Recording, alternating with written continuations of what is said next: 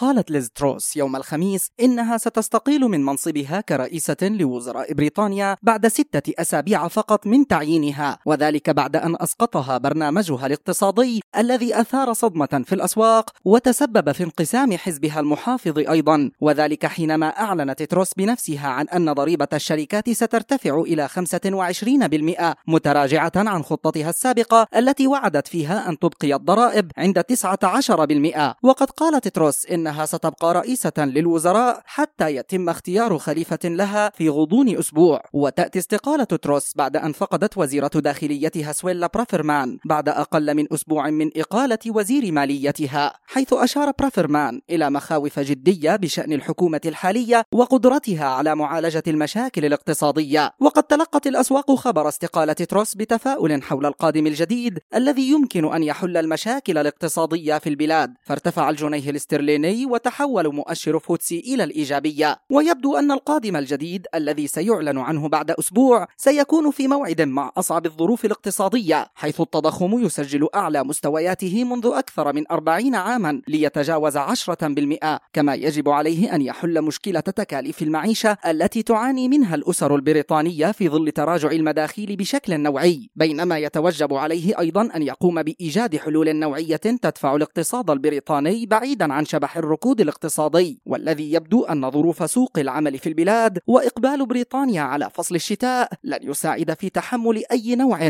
من أنواع الركود. مجد النوري لشبكة أجيال الإذاعية.